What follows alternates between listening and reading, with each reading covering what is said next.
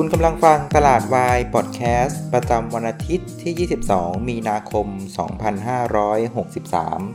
รายการที่ทำให้คุณเข้าใจตลาดเข้าใจหุ้นแล้วก็พร้อมสำหรับการลงทุนในวันพรุ่งนี้ครับสวัสดีครับวันนี้คุณอยู่กับณแดนจรูนพันธ์วัฒนวงศ์เหมือนเดิมนะครับสำหรับเทปนี้นะครับไม่มีผู้สนับสนุนรายการนะครับ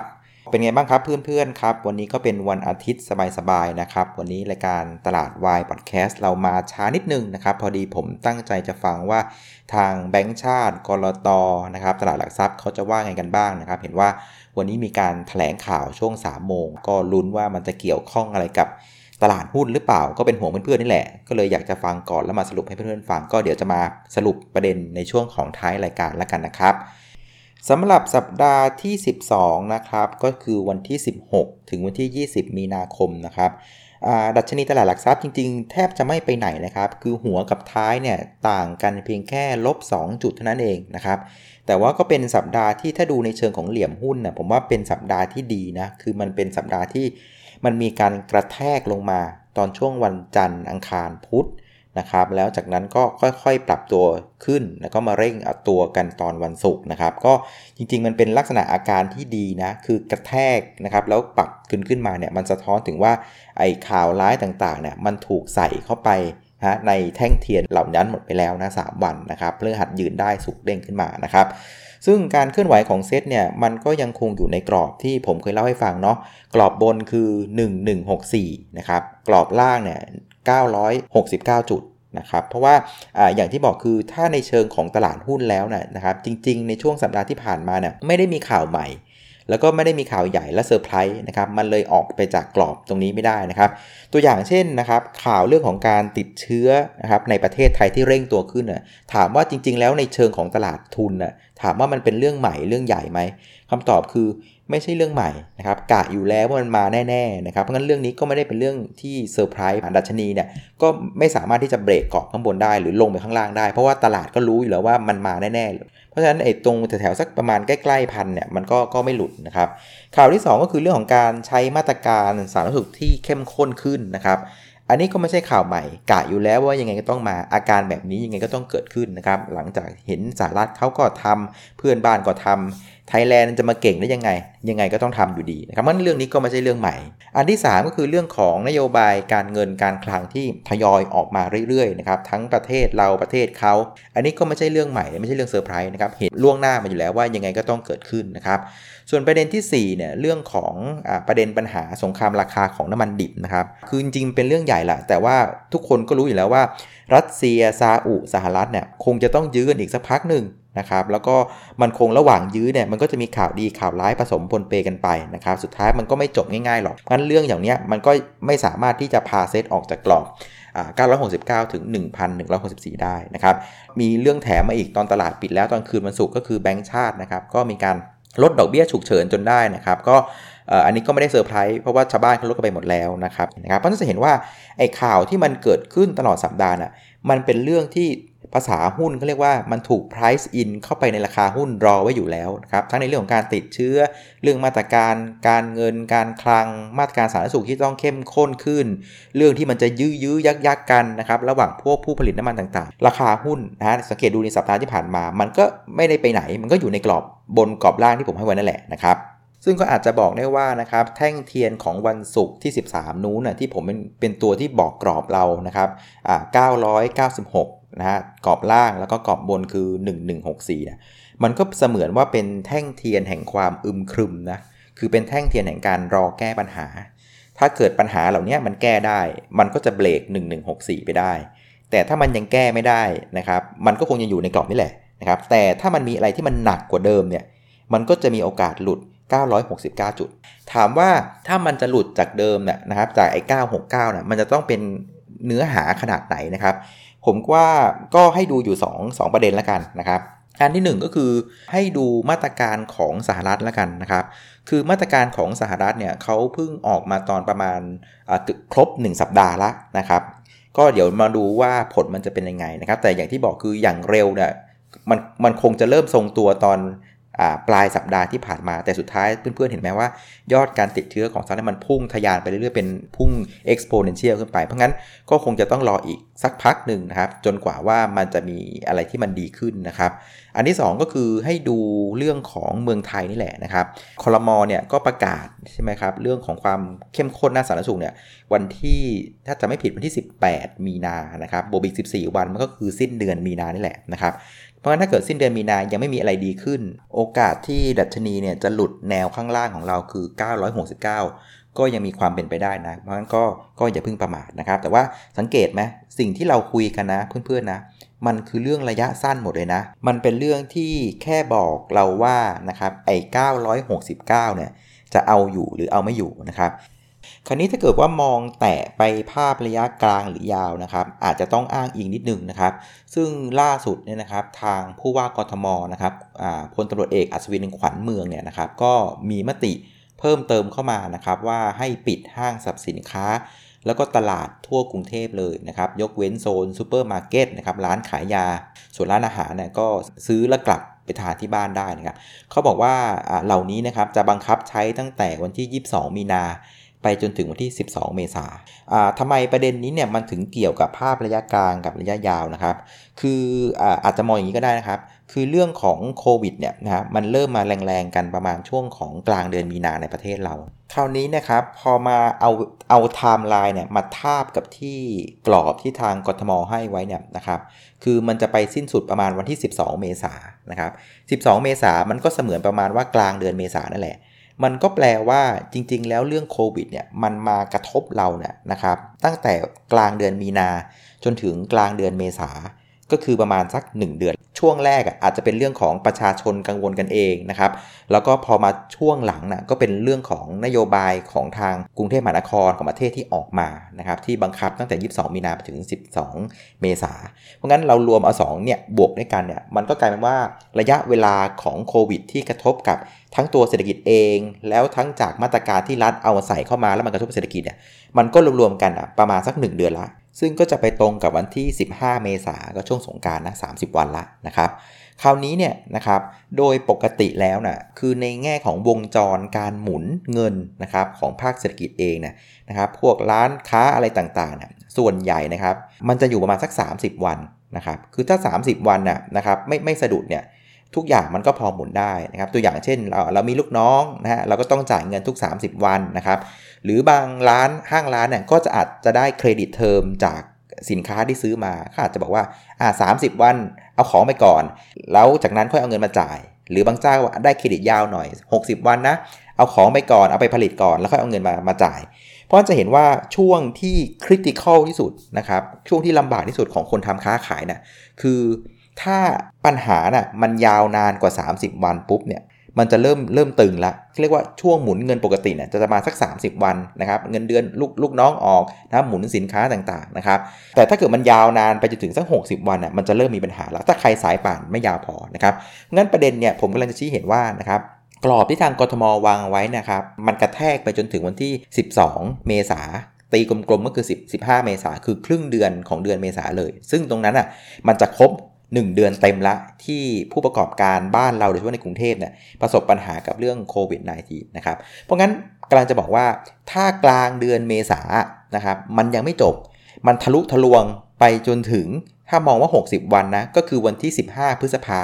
คือข้ามอีกหนึ่งเดือนเลยเพราะงั้นถ้าเกิดว่าพูดง่ายว่าถ้าภายในสิบห้าพฤษภาไม่จบนะย้ำนะแปลว่าผู้ประกอบการร้านค้าต่างๆในกรุงเทพนะส่วนใหญ่ต่างจังหวัดด้วยเนี่ยนะครับกำลังจะได้รับผลกระทบจากโควิด สิบเก้า เนี่ยรวมกันเป็นสองเดือนแล้วนะถ้านับวันที่หนึ่งคือวันที่สิบห้ามีนานะครับแล้ววันสุดท้ายคือวันที่สิบห้าพฤษภาคือสองเดือนเต็มแล้วซึ่ง เอส เอ็ม อี เนี่ยผมว่าการทนทานระดับสองเดือนเต็มได้เนี่ยผมว่าไม่ง่ายนะเพราะฉะนั้นประเด็นมันก็คือว่าในภาพระยะกลางหรือยาวนะอาจจะบอกว่าถ้านะครับภายในกลางเดือนพฤษภาเนี่ยเรื่องของโควิดมันยังไม่จบเราไม่สามารถคุมได้ไม่สามารถทำให้เศรษฐกิจมันกลับมาหมุนได้คนเริ่มออกไปจับจ่ายใช้สอยได้ใช้ชีวิตเหมือนเดิมได้ภายในกลางเดือนพฤษภาคมมันจะเริ่มมีปัญหาปัญหามันคืออะไรบ้างนะครับตัวอย่างเช่นปัญหา เอ็น พี แอล ทั้งในภาพของประชาชนนะครับคือหนี้เสียละนะครับไม่มีตังค์ไปใช้หนี้ละนะครับในภาคของ เอส เอ็ม อี นะครับในเรื่องของกระแสเงินสดที่มันขาดทอนละนะครับไม่สามารถเอาไปจ่ายเงินลูกน้องได้ไม่สามารถเอาไปจ่ายเงินซื้อวัตถุดิบอะไรต่างๆได้อันเนี้ยถ้ามันเกินกลางเดือนพฤษภาคมนะผมว่าปัญหาเศรษฐกิจเราระดับไมโครเนี่ยมันจะเริ่มเกิดขึ้นอย่างมีนัยสำคัญ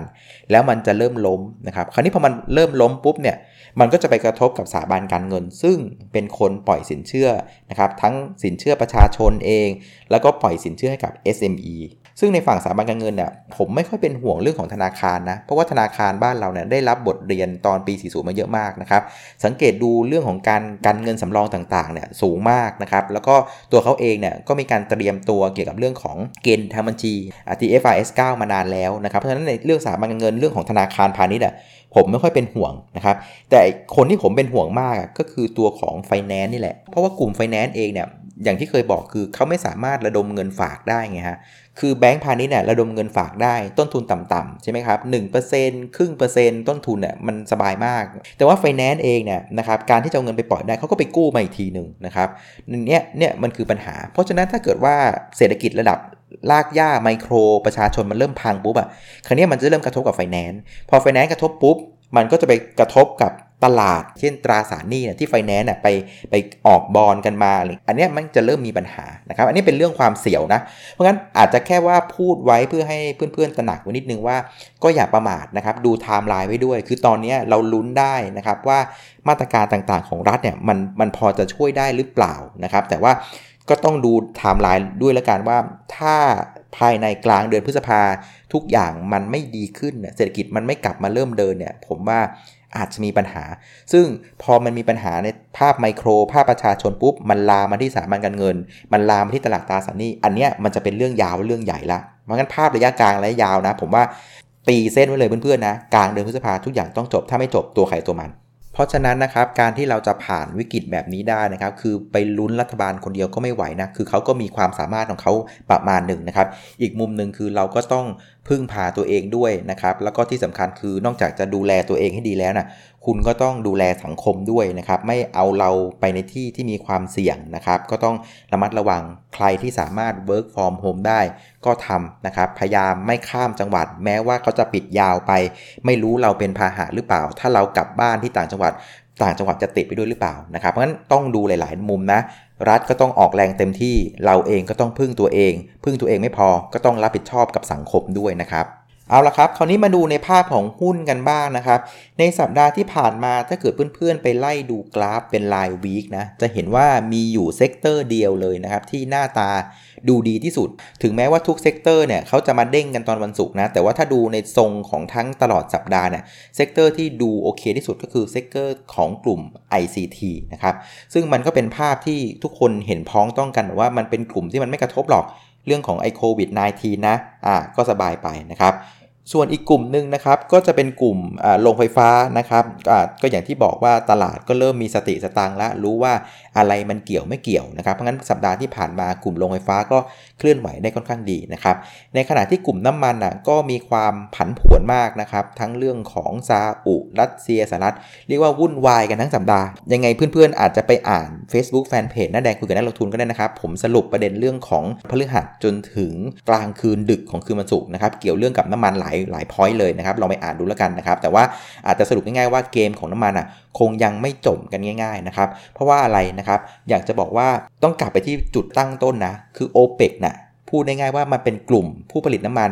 พูดภาษาชาวบ้านคือหัวกันนะครับเพื่อที่จะผลักดันให้ให้ราคาน้ำมันมันสูงนะครับซึ่งคำว่าการหัวกันนะครับหรือการรวมตัวกันเพื่อรักษาราคาประคองราคาผลักดันราคาเนี่ยจุดตั้งต้นมันก็คืออะไรครับมันก็เพื่อผลประโยชน์ทั้งนั้นนะครับคือทุกคนนะเริ่มต้นบนเอาเรื่องของผลประโยชน์มาเป็นจุดตั้งต้นเพราะฉะนั้นถ้าเกิดว่าใครก็ตามกวนไหนก็ตามนะที่รวมกันด้วยเอาเรื่องของผลประโยชน์เป็นที่ตั้งนะนะครับการจะมาพูดว่าให้เสียสละซึ่งกันและกันเพื่อจะทำให้อย่างนู้นมันดีขึ้นเนี่ยผมว่า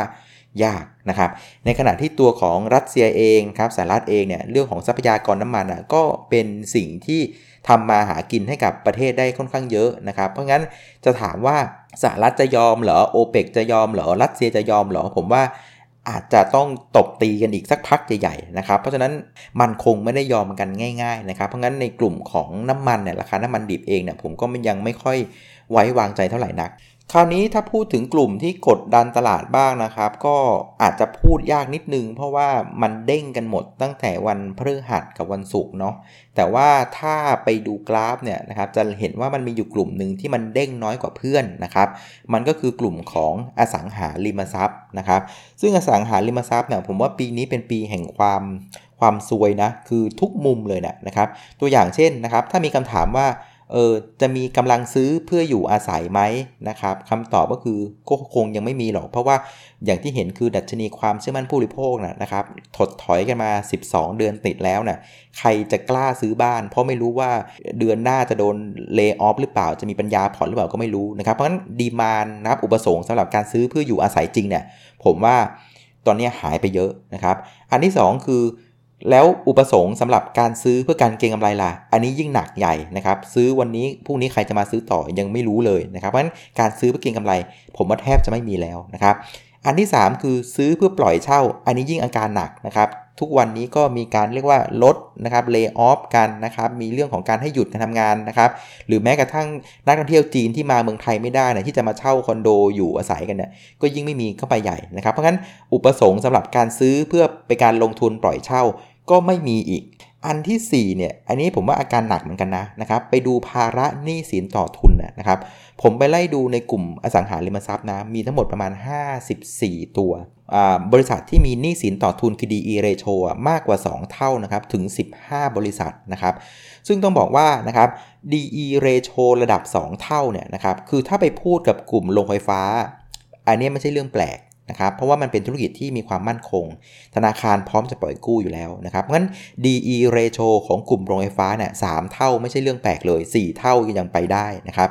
อ่าอีกกลุ่มนึงคือกลุ่ม Finance อันนี้ก็ไม่ต่างกันนะครับ ดี อี Ratio สี่ ห้า หกเท่าเห็นกันมาเยอะนะครับเพราะว่าอ่าไปกู้เงินมาแล้วเอาเงินไปปล่อยต่อได้หลายรอบเนี่ยนะครับงั้นกลุ่ม Finance ดี อี มันสูงอยู่แล้วนี่เป็นเรื่องปกติแต่พอมาเป็นอสังหาริมทรัพย์ปุ๊บเนี่ยนะครับบนหนี้สินต่อทุนระดับสองเท่าเนี่ยสามเท่าสี่เท่าเนี่ยอันนี้เริ่มเสียวเลยเพราะว่านะครับธุรกิจของอสังหาริมทรัพย์มันไม่เหมือนโรงไฟฟ้าไงคือไม่รู้ว่าไอ้บ้านที่สร้างไว้คอนโดที่สร้างเอาไว้เนี่ยจะขายได้หรือเปล่าไอ้คนที่ผ่อนดาวจะผ่อนจบหรือเปล่าหรือจะปล่อยทิ้งเนี่ยเพราะงั้นมันมีความเสี่ยงมากนะครับเพราะงั้นอสังหาริมทรัพย์มันจึงโดนสีเด้งนะครับอุปสงค์เพื่อการอยู่อาศัยก็ไม่มีซื้อเพื่ออยู่อาศัยไม่มีอุปสงค์เพื่อการซื้อเก็งกำไรก็ไม่มีอุปสงค์ของการซื้อเพื่อปล่อยเช่าก็ไม่มีนะครับความเสี่ยงทางการเงินก็สูงอีกนะครับมันก็เลยเป็นภาพที่สังเกตดูตอนวันศุกร์ที่มันเด้งเนี่ยนะครับกลุ่มอสังหาริมทรัพย์ก็เลยเด้งไม่ได้ไกลนะครับเพราะงั้นใครที่ยังไม่ได้มีหุ้นกลุ่มนี้นะผมว่าอยู่ห่างๆไว้ก่อนดีที่สุดนะครับคราวนี้มาดูในแง่ของผู้เล่นกันบ้างนะครับสำหรับนักลงทุนต่างชาติเนี่ยตลอดสัปดาห์ที่ผ่านมานะครับก็ขายหุ้นทั้งหมด สองหมื่นหกพันแปดร้อยเจ็ดสิบห้า ล้านบาทนะครับคือขายห้าวันติดเลยนะครับแล้วถ้าเกิดนับย้อนไปอีกเนี่ยนะครับเป็นภาพของการขายติดกันมาแล้วสิบสองวันทำการนะครับ ห้าหมื่นเก้าพัน ล้านบาทก็ขายทางเดียวเลยนะครับก็ยังคงเป็นอารมณ์เดิมอย่างที่บอกนะคือถ้า อี พี เอส ก็คือกำไรต่อหุ้นของตลาดมันยังไม่หยุดปรับลงเนี่ยนะครับโอกาสที่ต่างชาติจะกลับมาซื้อเนี่ยผมว่าคงยากนะครับส่วนอีกกลุ่มหนึ่งที่น่าสนใจมากนะครับคือนักลงทุนสถาบันนะครับนักลงทุนสถาบันเนี่ยในสัปดาห์ที่ผ่านมานะครับดูดีนะนะครับเขาซื้อสุทธิทั้งสัปดาห์คือ หนึ่งหมื่นสี่พันสามร้อยห้าสิบห้า ล้านบาทแล้วใน หนึ่งหมื่นสี่พัน เนี่ยถ้าไปเจาะดูเป็นรายวันอ่ะเป็นการซื้อสุทธิถึงสี่วันนะขายเพียงแค่วันเดียวคือวันพฤหัสนอกนั้นซื้อหมดเลยในขณะที่พอย้อนไปสัปดาห์ก่อนหน้านู้นน่ะกองทุนไทยเนี่ยเพิ่งขายหุ้นไปประมาณ สามพันสี่ร้อย สัปดาห์ที่แล้วกลับมาซื้อ หนึ่งหมื่นสี่พัน ละอันเนี้ยผมว่ามันเป็นอาการในลักษณะว่าเริ่มนะครับเรียกว่าอาจจะขายจนหมดแล้วหรือเปล่านะครับถึงเริ่มมาทยอยเก็บหุ้นอย่างที่บอกคือเริ่มมีสติสตังค์แล้วรู้ว่าเซกเตอร์ไหนกลุ่มไหนมันเริ่มซื้อได้นะครับ ไอ ซี ที เห็นไหมมันซื้อมาตลอดทั้งสัปดาห์นะครับอ่าตัวของโรงไฟฟ้าหลังจากขึ้นไปสกายไฮกลับมาข้างล่างแล้วก็เริ่มมีการซื้อละนะครับมันสองกลุ่มเนี้ยเป็นการเรียกว่าสมาร์ทมันนี่ละเริ่มเข้ามาอยู่ในกลุ่มที่มันควรซื้อนะครับซึ่งนะครับเพื่อนๆเห็นอะไรไหมนะครับนอกจากพี่กองจะเริ่มกลับมาซื้อในหุ้นที่มันควรจะซื้อแล้วนะอีกอันนึงที่อยากจะให้ดูคือนะครับสังเกตดูตอนวันศุกร์นะครับวันศุกร์เนี่ยนะครับนักทุนสถาบันน่ะเป็นผู้ซื้อสุทธินะรู้ไหมครับว่าซื้อไปเท่าไหร่นักทุนสถาบันตอนวันศุกร์ซื้อไปทั้งหมด เจ็ดพันเก้าร้อยยี่สิบสี่ ล้านบาทนะครับไอ้วันที่ตลาดขึ้นแปดสิบสามจุดนี่แหละสถาบันไล่ซื้ออย่างบ้าคลั่งเลยขนาดหุ้นปตท.พสผ.ยังซิลลิ่งอ่ะนะครับคิดดูแล้วกันนะครับอันเนี้ยมันบอกอะไรเรานะครับมันบอกว่าหนึ่งคือสถาบันน่ะขายหุ้นไปเยอะมากเงินสดเต็มมือนะครับสถาบันกำลังกลัวที่จะตกรถสังเกตไหมพอวันศุกร์มันมีข่าวตอนเช้าๆกันมาว่าอ่าสหรัฐอ่ารัสเซียซาอุ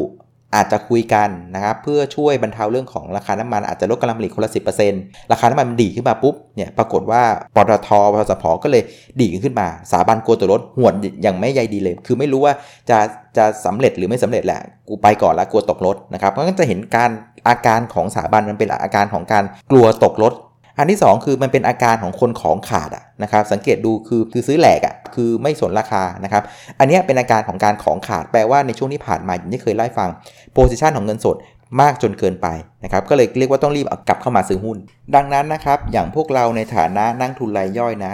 ดูอาการกองทุนแบบนี้แล้วนะคราวนี้ไม่ต้องกลัวละแปลว่าอะไรแปลว่าเรามีคนพร้อมที่จะไล่หุ้นด้วยล่ะนะครับเพราะงั้นถ้าเกิดว่าช่วงของตลาดมันลงมาแล้วมันอยู่ในจุดที่มันเริ่มโอเคแล้วเราเริ่มค่อยๆทยอยเก็บหุ้นน่ะจังหวะที่หุ้นมันขึ้นน่ะมันจะขึ้นเร็วมากโดยนักทุนสถาบันน่ะจะเป็นคนไล่หุ้นขึ้นให้ขณะที่เพื่อนๆที่เป็นนักลงทุนสายซิ่งนะสายเทรดนะครับเราเห็นอาการลักษณะนี้เรารู้แล้วว่าเวลาหุ้นมันกลับตัวน่ะหุ้นมันจะขึ้นเร็วและแรงเพราะสถาบันน่ะของขาดกลัวตกรถเขาไล่หุ้นเร็วเพราะงั้นเวลาหุ้นมันกลับตัวน่ะนะครับต้องเปลี่ยนหน้าเทรดนะครับอย่างช่วงก่อนอ่ะช่วงที่ตลาดมันยังไม่กลับตัวเรายังเห็นภาพของสถาบันเป็นฝั่งขายอยู่นะสังเกตดูตอนนั้นนะครับหน้าหุ้นที่เล่นได้นะนะครับเขาจะเรียกว่าหน้า buy on dip คือปล่อยให้หุ้นน่ะมันเซลงมาก่อนพอมันเริ่มกริกตัวนิดๆเนี่ยนะครับค่อยหวดเข้าไปไอ้ตรงนั้นน่ะจะได้ตังค์นะครับแต่พอมันเป็นลักษณะเนี้ยเป็นหน้าที่สถาบันกลัวตกรถไล่หุ้นเงี้ยนะครับเพราะหน้าหน้าการเทรดจะต้องเปลี่ยนไปนะครับจะเล่น buy on dip ไม่ได้ละคุณต้องเล่นลักษณะ break out นะครับหุ้นตัวไหนเบรกแนวแนวต้านแล้วคุณต้องกระโดดกล้ากระโดดเข้าถึงจะได้ตังค์นะครับเพราะฉะนั้นอย่าลืมนะใครเป็นสายเทรดนะคือเวลาตลาดมันเปลี่ยนหน้านะหน้าเทรดเดิมๆก็ต้องเปลี่ยนวิธีเล่นนะครับจะเล่นเล่นหน้าเดิมตลอดทั้งชีวิตก็ไม่ได้นะครับเอาละครับสำหรับสัปดาห์หน้านะครับก็มีอยู่สองประเด็นที่เราจะต้องตามนะครับอ่าก่อนที่จะเข้าประเด็นเนี่ยต้องเล่านิดนึงก่อนนะครับเพื่อนๆต้องไม่ลืมนะครับว่าพวกเรานะครับมีโลกอยู่สองใบใบนึงอ่ะคือโลกของการเป็นประชาชนนะครับก็คือเป็นคนที่ก็ต้อง alert ไปกับเรื่องของความเสี่ยงเรื่องของโคโรนาเรื่องของพฤติกรรมการใช้ชีวิตที่จะต้องเปลี่ยนไปนะครับอันนี้ไม่แปลกตื่นเต้นได้เพราะเราก็เป็นมนุษย์นะครับอันนี้คือโลกของการเป็นมนุษย์ปุถุชนธรรมดานะครับแต่โลกอีกใบนะครับเพื่อนๆต้องไม่ลืมนะเราสวมหมวกเป็นนักลงทุนพอเราเป็นสวมหมวกเป็นนักลงทุนปุ๊บแต่ถ้าเราเอาอารมณ์ของประชาชนมาใช้ในการลงทุนน่ะคุณก็อาจจะพลาดได้นะครับสิ่งที่เราจะต้องทำความเข้าใจคือว่าไอสิ่งที่มันเกิดขึ้นเนี่ยนะครับในภาคของตลาดทุนน่ะนะฮะคำถามที่เพื่อนต้องถามตัวเองตลอดเลยว่ามันอยู่ในราคาหุ้นแล้วหรือยังนะครับอยู่ในราคาหุ้นแล้วหรือยังไอการติดเชื้อนะครับของประเทศไทยที่มันเร่งตัวขึ้นเนี่ยนะครับจากระดับสามสิบวันอ่ะสามสิบคนเป็นหกสิบคนขึ้นมาเป็นหนึ่งร้อยแปดสิบคนเนี่ยถามว่ามันอยู่ในราคาหุ้นหรือยังอ่าอันนี้เราก็ต้องถามตัวเองนะครับซึ่งในส่วนตัวผมผมคิดว่ามันอยู่ในราคาหุ้นประมาณนึงแล้วนะครับซึ่งเรารู้มาโดยตลอดว่ายังไงมันก็ต้องเร่งตัวขึ้นถ้าตอนก่อนหน้านั้นนะเห็นไหมที่เราประมาทปล่อยให้ใครๆเข้ามานะเราก็เห็นเป็นภาพอยู่ข้างหน้าแล้วว่าแม่งเดี๋ยวมันเร่งขึ้นแน่นอนถ้าเราแบบประมาทในลักษณะนี้ซึ่งมันก็มาจริงๆซึ่งราคาหุ้นเองมันลงมารอประเด็นเหล่านี้อยู่แล้วนะครับเพราะฉะนั้นในโลกของการเป็นนักลงทุนนะครับคุณจะต้องตีความว่าไอ้ข่าวที่คุณเสพนะครับเหล่านี้มันอยู่ในราคาหรือยังนะครับซึ่งในมุมของผมอ่ะผมเชื่อว่ามันอยู่ในราคาแล้วนะครับผมถึงกล้าบอกเพื่อนๆว่ากรอบของดัชนีเซ็ตนะฮะถ้าไม่มีอะไรใหม่ๆเข้ามาแรงๆกว่านี้เนี่ยนะครับผมก็ยังมองระดับกรอบด้านล่างคือเก้าร้อยหกสิบเก้านะครับซึ่งเพื่อนๆจะได้ไหมผมให้ให้มองอยู่สองเรื่องถ้ามันจะหลุดมันจะมีอยู่สองเรื่องเรื่องที่หนึ่งก็คือเรื่องของสหรัฐอเมริกาถ้ายังคุมไม่ได้นะครับอันนี้ก็อาจจะอาจจะหลุดได้นะแต่น้ำหนักอาจจะมองเมืองไทยด้วยนะครับเมืองไทยเนี่ยให้มองกรอบแรกคือสิ้นเดือนมีนานะครับถ้าสิ้นเดือนมีนามันจะครบอ่าสิบสี่วันนับจากมติครม.ออกมาเรื่องของการปิดสถานบันเทิงสถานศึกษาต่างๆคือถ้าสิ้นเดือนมีนาเนี่ยมันเอาไม่อยู่นะตัวเลขยังเร่งขึ้นอยู่นะ ก็ต้องบอกว่าเก้าร้อยหกสิบเก้าน่ะก็ไม่น่าจะรอดเหมือนกันอันนี้คือกรอบระยะสั้นที่ที่มองไว้เพราะฉะนั้นนะครับสำหรับเพื่อนๆที่เป็นนักทุนระยะยาวอย่างที่เราคุยกันเมื่อวันพฤหัสเนาะที่เราบอกว่าหน้าเทรดแบบเนี้ยนะครับสมาร์ทมันนี่มันเริ่มเอาละมันเริ่มน่าสนใจนะครับเข้าใจว่าเพื่อนๆน่าจะมีหุ้นกันอยู่ประมาณในพอร์ตประมาณสัก ห้าถึงสิบเปอร์เซ็นต์ ละนะครับเพราะฉะนั้นมีแล้วมีได้ไม่เป็นไรรันได้เฝ้าได้นะครับแต่ยังเหมือนเดิมนะถ้าเกิดคุณถือหุ้นไปแล้วให้ดูกรอบถัดไปนะครับคือสิบห้าเมษายนจนถึงวันที่สิบห้าพฤษภาคมอันนั้นแหละนะครับเป็นช่วงเรียกว่าหกสิบวันอันตรายนะครับหลังจากวันที่สิบห้ามีนาละมันจะเป็นช่วงวันที่สามสิบจนถึงวันที่หกสิบช่วงนั้นจะเริ่มมีความเสี่ยงด้านเศรษฐกิจนะครับงั้นใครที่ถือหุ้น ห้าเปอร์เซ็นต์ สิบเปอร์เซ็นต์ น่ะอาจจะถือได้ไม่เป็นไรถือต่อไปรอวันที่อ่าสิบห้าเมษายนก่อนนะครับถ้าสิบห้าเมษายนมันยังไม่ดีขึ้นไม่ดีขึ้นไปเรื่อยๆจนถึงวันที่สิบห้าพฤษภาคมถ้าสิบห้าพฤษภาคมไม่ดีขึ้นอันนี้อาจจะต้องล็อกออกมานะครับแต่ถ้าเกิดว่าช่วงสิบห้าเมษายนจนถึงวันที่สิบห้าพฤษภาคมครับตัวเลขมันเริ่มคุมได้มันไม่ลามปามไปถึง เอส เอ็ม อี ไม่ลามปามไปถึงเรื่องของ เอ็น พี แอล ต่างๆนะเศรษฐกิจเริ่มกลับมาเดินนะตรงนั้นนะน่าจะเป็นจุดที่ซื้อหุ้นเพิ่มนะของนักลงทุนระยะยาวนะครับส่วนประเด็นที่สองที่ต้องจับตาในสัปดาห์นี้นะครับเราต้องกลับออกมาในโลกแห่งความเป็นจริงบ้างนะนะครับอีกเรื่องนึงที่น่าจับตามากๆคือเรื่องของประเทศจีนครับสัปดาห์นี้เนี่ยจะเป็นสัปดาห์ที่เรียกว่า พี เอ็ม ไอ Week ละกันนะครับจะมีตัวเลขนะครับดัชนีของผู้จัดการฝ่ายจัดซื้อออกมาหลายๆประเทศเลยนะครับแต่ตัวที่ผมอยากจะให้โฟกัสที่สุดอ่ะก็คือของประเทศจีนนะครับก็คือตัวของ พี เอ็ม ไอ ภาคการผลิตซึ่งถ้าหากเพื่อนๆจำได้นะครับประเทศจีนเนี่ยได้รับผลกระทบจากโควิด สิบเก้า เต็มๆนะครับก็ตอนเดือนกุมภาพันธ์นะครับซึ่งตอนนั้นนะครับเรียกว่าโรงงานต่างๆก็ปิดสนิทหมดเลยทุกคนอยู่บ้านนะครับเรียกว่า work at home นะครับก็ทำให้ตัวของดัชนีตัวนี้นะครับหล่นลงนะครับเหลือเพียงแค่ สามสิบห้าจุดเจ็ดจุดเท่านั้นเอง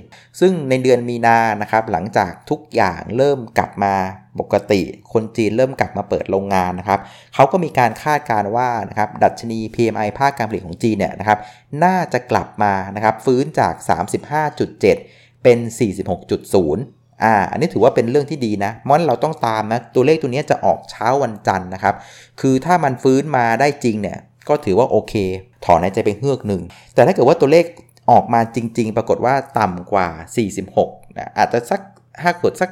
สี่สิบต้นๆหรือสามสิบกว่าเนี่ยอันนี้ก็แปลว่าทางฝ่ายจัดซื้อของผู้ผลิตจีนเองก็ยังไม่มีออเดอร์ไงก็เลยไม่ได้สั่งซื้อหรือเปล่าเรื่องของวัตถุดิบนะครับงั้นตัวเลขนี้ก็สำคัญนะมันจะเป็นอินดิเคเตอร์ล่วงหน้าเลยว่าเศรษฐกิจจีนจะฟื้นได้จริงหรือเปล่าซึ่งผมว่านะอันนี้ผมเดาส่วนตัวนะผมว่าไม่น่าจะถึงสี่สิบหกผมมองอีกมุมนึงคือว่าคู่ค้าของจีนเองอย่างสหรัฐเองอย่างประเทศยุโรปเองนะครับรวมถึงไทยเองด้วยนะก็กำลังเพิ่งจะได้รั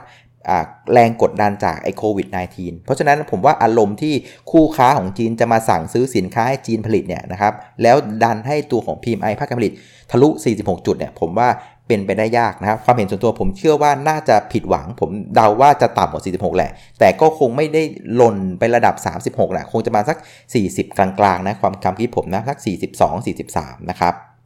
บส่วนฝั่งอเมริกานะครับจะมีตัวเลขเยอะเหมือนกันนะครับแต่ตัวที่สำคัญที่สุดผมมองไปที่ตัวของวันศุกร์นะครับตัวเลขอ่าผู้ว่างงานนะครับอันนี้น่าสนใจนะครับเพราะว่าตอนนี้ผู้ว่างงานอ่ะอยู่ระดับประมาณสัก สามจุดห้าเปอร์เซ็นต์ ปรากฏว่านะครับคอนเซนซัสเนี่ยตลาดคาดว่านะจะมีอัตราว่างงานสูงถึง สี่เปอร์เซ็นต์ นี่ถือว่าเป็นการปรับตัวขึ้นค่อนข้างเร็วและแรงมากนะส่วนใหญ่นะครับเรื่องของ unemployment rate หรืออัตราว่างงานน่ะมันจะเหวี่ยงกันน่ะมันจะเหวี่ยงกันแค่ประมาณสัก ศูนย์จุดหกเปอร์เซ็นต์ เช่น สามจุดห้า ไป สามจุดหก สามจุดห้า ลงมา สามจุดสี่ นะครับแต่รอบเนี่ยสังเกตดูคอนเซนซัสคาดการโหดมากเลยนะเขาบอกว่าอัตราว่างงานจะเพิ่มขึ้นจาก สามจุดห้า เป็น สี่เปอร์เซ็นต์ ซึ่งถ้าเกิดตัวเลขนี้มันออกมาจริงๆนะผมว่าตลาดหุ้นสหรัฐวันนั้นนะพังแน่นอนแต่ในทางตรงข้ามนะครับถ้าเกิดว่าตัวเลขนะครับ unemployment ออกมาไม่ได้พุ่งทะยานเหมือนที่นักวิเคราะห์คาดไว้ที่ สี่เปอร์เซ็นต์ นะครับหรือแม้แต่เรื่องของ พี เอ็ม ไอ ภาคการผลิตของจีนน่ะคาดไว้สี่สิบหกสมมุติว่ามันออกมาห้าสิบเงี้ยโอ้โห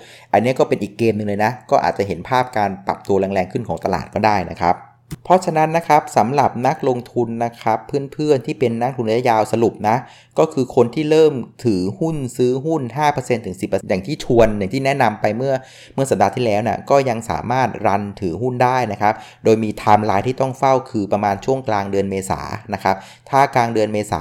ยนทุกอย่างเริ่มดีขึ้นนะครับคุณค่อยเพิ่มน้ำหนักเข้าไปนะครับแต่ถ้าเกิดมันยังไม่ดีขึ้นให้เวลาอีกเดือนนึงนะครับจนถึงประมาณกลางเดือนพฤษภาถ้ากลางเดือนพฤษภาไม่ดีขึ้นก็ถอนออกมาเลย ส่วนในภาพของเพื่อนๆที่เป็นนักทุนระยะสั้นนะครับก็เน้นดูนักทุนสถาบันเป็นสำคัญละกันถ้าเป็นจังหวะที่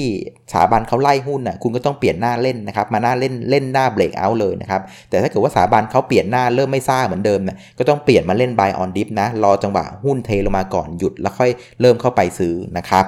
สำหรับเรื่องสุดท้ายนะครับก็คือเรื่องที่เกิดขึ้นวันนี้ตอนบ่ายสามโมงนะครับคือวันนี้นะครับก็มีการแถลงนะครับโดยหน่วยงานเศรษฐกิจของประเทศเรานะครับเกี่ยวกับเรื่องของมาตรการการรองรับสถานการณ์โควิด สิบเก้า นะครับโดยผู้แถลงข่าวนะครับก็จะเป็นตัวแทนที่มาจากกระทรวงการคลังนะครับแบงก์ชาตินะครับกลต.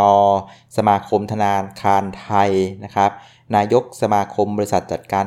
ลงทุนนะครับก็คือกองทุนนี่แหละฮะแล้วก็ตัวของรองเลขาธิการนายกรัฐมนตรีฝ่ายการเมืองคือไอเดียสำคัญตอนแรกทุกคนก็กลัวนะคนในวงการตลาดหุ้นไม่รู้ว่าเฮ้ยจะมาประกาศอะไรที่มันเกี่ยวข้องกับตลาดหุ้นในวันพรุ่งนี้หรือเปล่าเพราะพรุ่งนี้ตลาดจะเปิดแล้วแล้วก็ระหว่างก่อนที่จะเปิดเนี่ยช่วงวันศุกร์เสาร์อาทิตย์เนี่ยประเด็นของผู้ติดเชื้อมันก็ขึ้นมารุนแรงเหลือเกินคนก็กลัวว่าเฮ้ยจะทำอะไรเกี่ยวกับตลาดหุ้นหรือเปล่านะครับแต่ปรากฏว่าผมก็ไปนั่งฟังออนไลน์นะก็ได้ประเด็นมาว่าจริงๆแล้วนะนะครับสิ่งที่เขามุ่งเน้นในการแถลงวันนี้ก็คือว่า